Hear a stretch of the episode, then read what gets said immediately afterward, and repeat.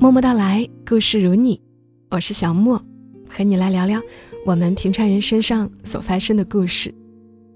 最近我翻到一本书，叫《愿你的选择配得上你的苦》，是一本故事合集，其中有一个故事叫《薄荷糖》，作者蒙大本儿。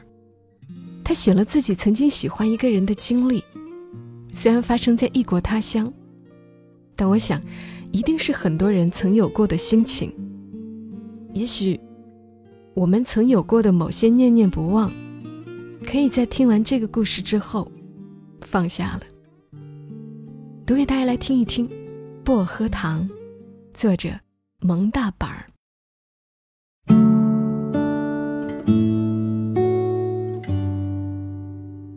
刚来到加拿大的时候，我还是个刚刚高中毕业的小姑娘。一个人来到国外，对世界和社会充满好奇，像所有出生的牛犊一样，我对世界缺少戒心，还有种盲目的自大。就在这样的情况下，我认识了 H 君。第一次见 H 君的时候，并不觉得他有什么特殊之处，只是一个大我九岁的男人，已经有了稳定的工作和生活。可以面对白人，舌头不打结的说流利的英语。长得不美，不漂亮，身材也并不好看。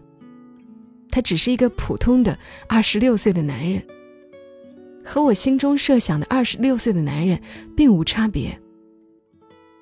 那天晚上我们吃饭，我点了一份食物，而他只点了一杯黑咖啡，在我对面慢慢喝着。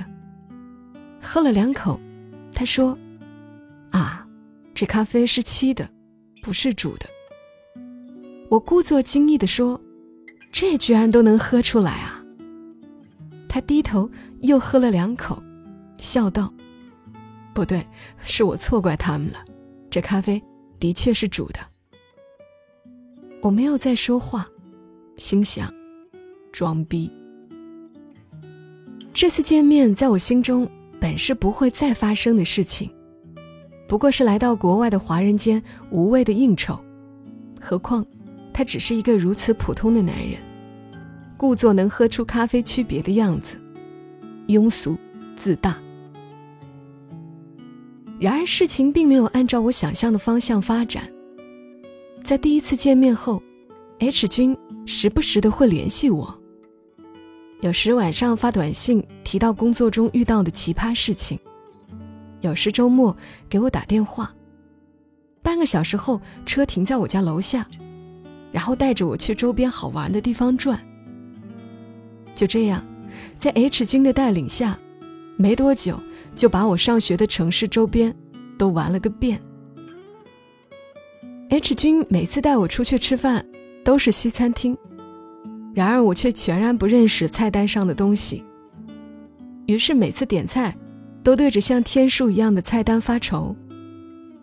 意识到了我的窘迫之后，H 君就彻底放弃了让我自己跟服务员点餐的想法。于是每次去吃饭，H 君都会给我把菜单翻译一遍，问我吃什么，然后再由他跟服务员一起点餐。每次吃完饭，H 君开车送我回家，或是到下一个目的地的时候。他会在车上给我一块薄荷糖，似乎是一种习惯。副驾驶座前的拉手柜里总是有很多，都是一样的牌子，一样的口味儿，一样糖纸的颜色。我通常喜欢吃完饭吃口香糖，然而面对他的薄荷糖，也从没拒绝过。就这样，记忆中他在旁边开着车，我看着窗外。或是晴天，或是夜色，嘴里弥漫着硬邦邦的清凉。也许是因为太年轻，太不经事，当时的我并没有想过我和 H 君这样大的年龄差距保持关系是不是不合适，也并未想过他是否会有别的企图。我们只是共度过很多个周末，而且并未因为年龄的问题。产生沟通障碍，我们几乎很少因为一个问题产生分歧，或者他给我讲起工作上的笑话，我往往都会真心的笑很久。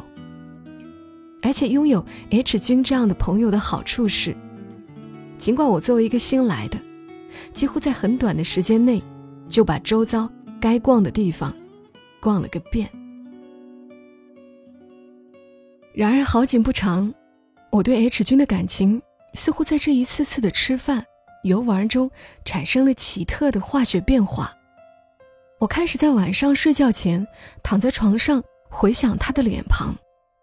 我开始在网上查爱上一个人的多少个迹象，然后一条一条的对照，甚至在最闲的无聊的时候，我会在闪满了十八禁致命的诱惑的游戏广告的算命页面上输入我俩的生日，查看配对指数，然后再对着那个看起来还不错的数字沾沾自喜。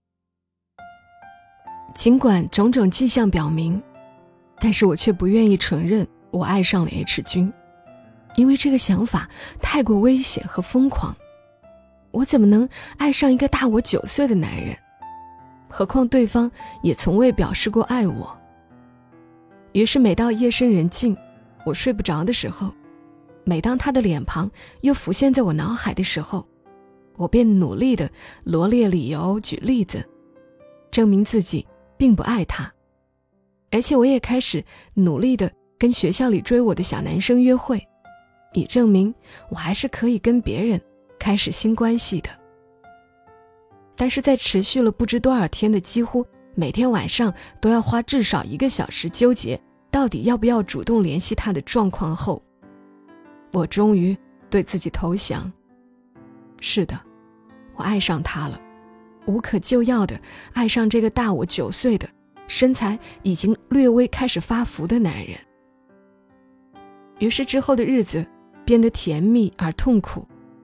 我不敢主动联系他，甚至已经忘了之前心里没鬼的时候联系他的频率到底是多少。我揣摩着，纠结着，最后会实在忍不住给他发短信，然后用最快的速度把手机调成静音，塞进抽屉里，装模作样看着书。心不在焉地告诉自己，不要去看手机，不要显得这么在意。然而过不了五分钟，我就会拉开抽屉，翻看手机有没有未读信息。如果他没有回我，就继续把手机塞进抽屉，继续装模作样看书。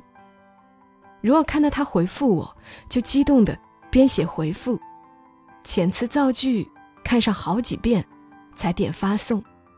然后再迅速把手机塞进抽屉里。就这样，我常常一个晚上什么都没做，而只是不停的像个神经病一样翻看手机。H 君的一切对我来说，都变得像兴奋剂一样。他的微博更新，他的人人推荐，我一定看得比自己的文章都仔细，然后对照着更新时间，想象他抱着手机刷微博。人人的样子。而 H 君曾经普通的脸和不美的身材，在我眼中也变得好看起来。见他的时候，我会趁他不注意盯着他看。他有一对虎牙，还有一双桃花眼，所以笑起来格外好看。他也许一直不好看，其实他真的不好看。然而他在我眼中，却成了全世界。最好看的男人，谁都无法替代。因为喜欢，就越是胆怯，就越不能被对方察觉。所以在很长一段时间里，我对 H 君说话都很警惕，坚决不能透露半点我的感情。我对自己说，坚决不能。所以我绝对不会跟他开暧昧的玩笑，甚至有时会在见他的时候。故意提到最近又有什么男生跟我表白了，最近又有谁约我？主题中心就是，看见没，我根本不喜欢你。然而 H 君却不然，他会不时的逗我。有天晚上我在他家里，两个人就着薯片吃完他做的所谓的红烧肉，坐在还摆着残羹剩饭的餐桌旁看生活大爆炸。他笑着问我：“丫头，怕以后嫁不出去吗？”我回头白了他一眼，说：“我肯定嫁不出去。”他笑着，露出好看的小虎牙，说：“没事儿，你以后要是嫁不出去，哥就委屈委屈自己，给你凑合凑合过。”我看着莱纳德苦苦追求佩妮无果，白了一眼，骂了他一句：“滚蛋！”装作自己完全不在意，心里。却飞满了缤纷的蝴蝶。其实现在想起来，我始终不能明确的说出我从何时开始爱上了他。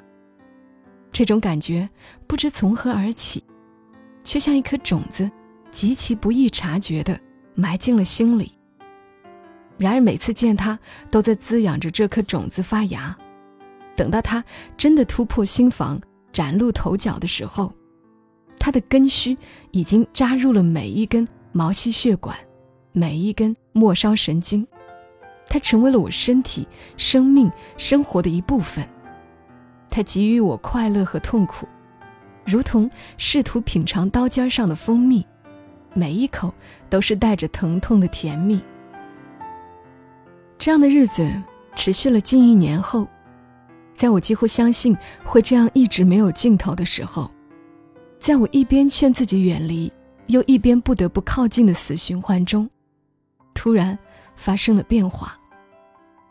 在我们认识一年多以后，H 君突然不再联系我。曾经不会超过三天间隔的电话短信，突然就断了两个星期。我每天焦躁地看着电话，却始终无法看到他的名字显示在屏幕上。他没死。因为微博和人人还在持续更新着，Facebook 和 QQ 也显示近几天内都有登录，他只是从我的世界里消失了。开始的一周，我还忍着不联系他。如果他没有事情，那么一定是不想跟我说话，我这样劝自己。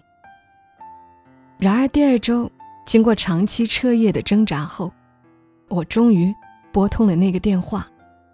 那个曾经占据我通话记录大部分的号码，听着对面的待接长音，我清楚的感觉到自己拿着电话的手在抖。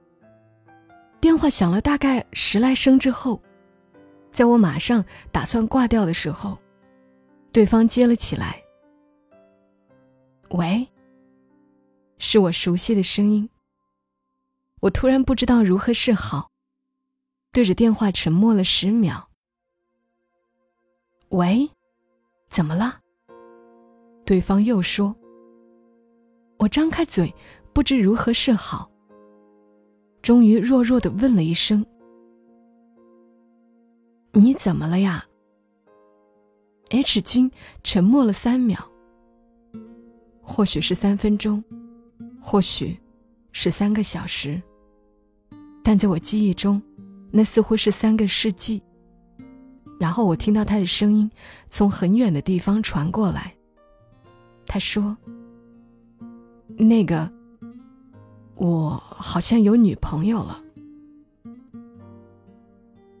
我举着电话，觉得十分不知所措，眼泪涌出来，却要克制住自己哽咽的声音。我靠向离自己最近的墙，努力憋了口气。用自己能达到的最正常的声音说：“哦，Good for you。”然后顿了三秒钟，挂了电话。过了一会儿，手机响，我看到 H 君发来的短信：“对不起，你也很好，只是太小了。对不起。”我不想你难过。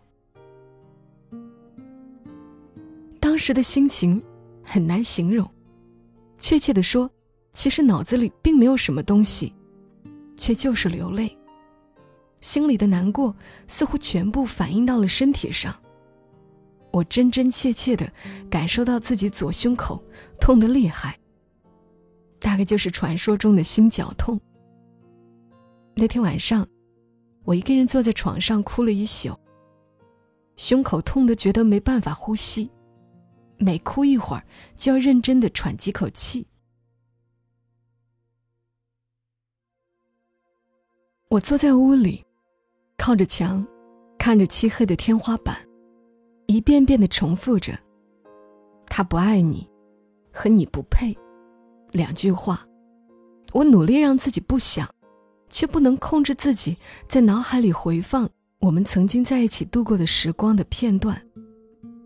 曾经求之不得的美好，现在全部变成了刺进心房的尖利的匕首。我一直哭到天边，露出了鱼肚白。坐在床上，可以清楚听到早上鸟儿的鸣叫。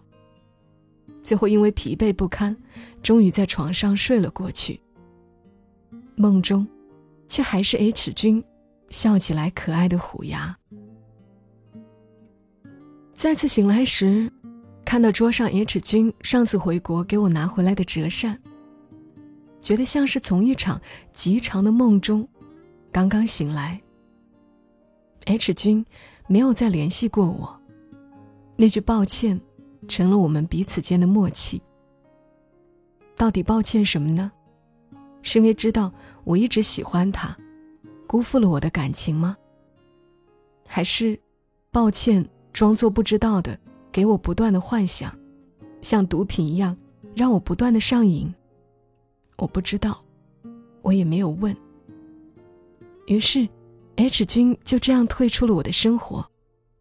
我扔掉了他送我的留在我家里的东西，删掉了所有的短信和记录，删掉了我所加过的所有的账号。从此，生活中没有他，网上电话里都没有他，他只是一场好梦。我对自己说。H 君离开后。我努力让自己忙起来，让自己在晚上上床的时候已经没有力气思考人生、爱情。虽然每次沉沉睡去后，梦里总是 H 君日渐模糊的脸。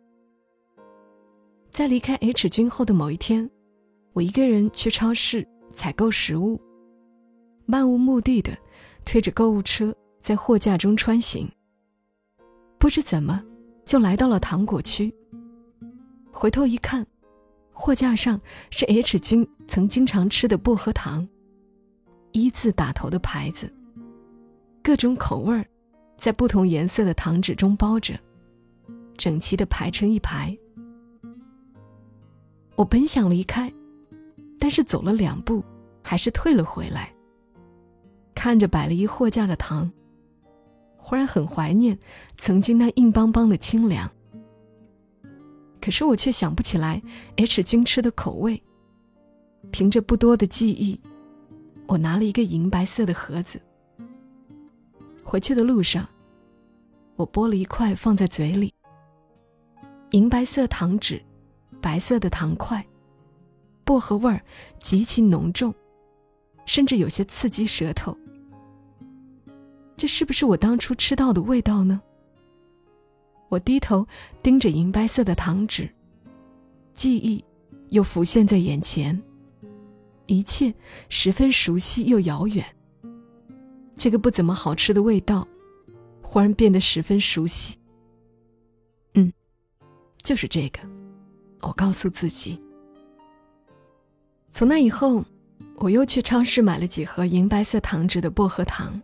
随身装在口袋里，每次尝到那硬邦邦的清凉，都觉得那是唯一我能找到的那个有关 H 君的梦和现实的关联。有次跟同学一起吃饭，吃完饭，同学往学校走的路上，我习惯性的掏出一颗糖放进嘴里，同时给了同学一块。同学吃了糖，皱着眉对我说：“你怎么买了牙膏味的薄荷糖？”我白了他一眼，没有理他。继而同学又笑道：“啊，不对，不是牙膏味儿的，牙膏都比这个好吃。银白色糖纸的薄荷糖的确不好吃，牙膏味儿也是一个我之前一直没有想过的贴切形容。然而由于印象中 H 君喜欢这个口味儿，这不怎么好吃的薄荷糖，也就成了我跟回忆的唯一连接，是过去那场梦境的唯一证明。我甚至都不能再在脑海里清楚地勾勒出我曾经认为是最美的虎牙和笑颜，甚至都不能想起他一度经常停在我家楼下的车的车型。但是这薄荷糖，至少能够隐约留下我曾经的迷恋，和曾经的痛苦与甜蜜。后来日子又过了很多，我一个人在加拿大上学、打工，努力赚学分、找实习。我终于可以看懂西餐厅的菜单到底是什么，英语也有了质的突破。虽然有时候面对本地人还是会舌头打结。但是表达自己的意思，欢乐的聊下去，还是没有问题的。我考了驾照，自己买了一辆二手车，自己带着自己在节假日去了 H 君曾经说要带我去，却最终没有去的地方，自己带着自己吃遍城里的大街小巷。曾经的日子已经在现在的生活中褪去了痕迹，唯一不变的。是那银白色糖纸的薄荷糖，一直在我包里，是我每次购物的必选项。因为忙碌，我很少有时间专门想起过去。然而每每尝到薄荷糖的味道，就不由得想起 H 君曾经在我身边的日子。如果可以称作在我身边的话，很难提及爱或恨。但却始终是心里一个解不开的结，打在那里，每次路过都要被绊倒。后来有一天我去逛街，看到商场门口一个熟悉的身影，是 H 君。尽管一年多没有见面，我仍旧一眼认得出来。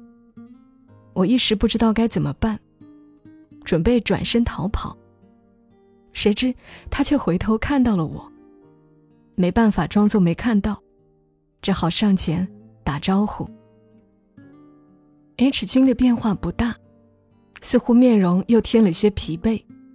曾经一直叫唤着要减肥，也并没有瘦下来。我们在商场旁边的一个寿司店一起吃了饭，并没有谈起从前。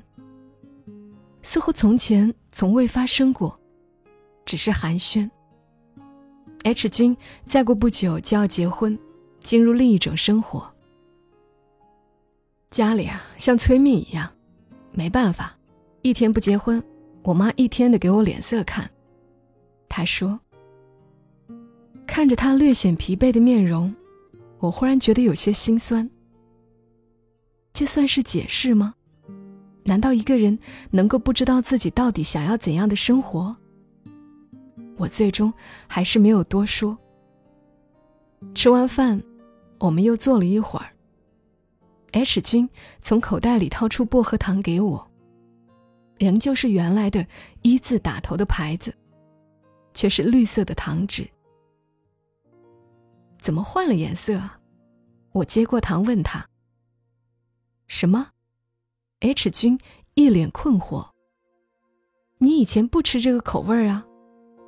你以前吃那个银白色的，我说没有啊，我一直吃绿的呀，白色那个太难吃了，跟牙膏一样。我没有再说话，有些疑惑的拨开糖纸塞进嘴里。熟悉的味道弥漫在唇齿间，不刺激的薄荷味，甜味儿居多。我这才想起来。这的确是 H 君以前一直吃的味道。那一刻，看着对面的 H 君，曾经的一切执念，突然释然。那些念念不忘、始终想要得到的解释，瞬间变得不再重要。因为我苦苦记了那么久的薄荷糖，最终，还是记错了味道。